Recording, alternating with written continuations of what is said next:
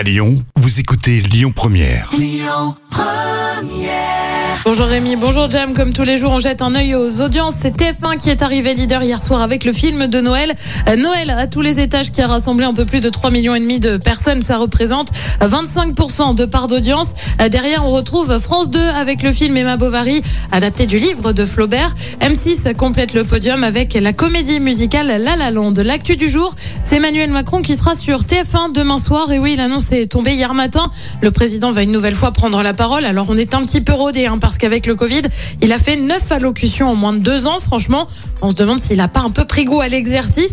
Alors là, pas d'allocution, mais plutôt une interview, enfin un grand entretien pour faire le bilan sur les échecs et les réussites du quinquennat. Emmanuel Macron devrait également parler de sa vision de l'avenir. Et puis c'est un petit coup de tonnerre. Le festival de Cannes ne sera plus retransmis sur Canal. C'est un partenariat vieux de 28 ans entre la chaîne et le festival.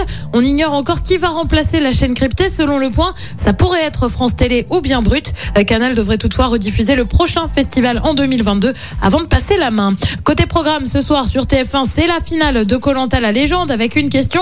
Le gagnant touchera-t-il les 100 000 euros avec cette affaire de tricherie? Euh, Sur France 2, un prime pourra faire conclure avec Sophie Davant. Sur France 3, c'est le film Crime à bio. Et puis sur M6, on retrouve Philippe Etchebest pour Cauchemar en cuisine. C'est à partir de 21h05. Écoutez votre radio Lyon Première en direct sur l'application Lyon Première, lyonpremière.fr et bien sûr à Lyon sur 90.2 FM et en DAB+.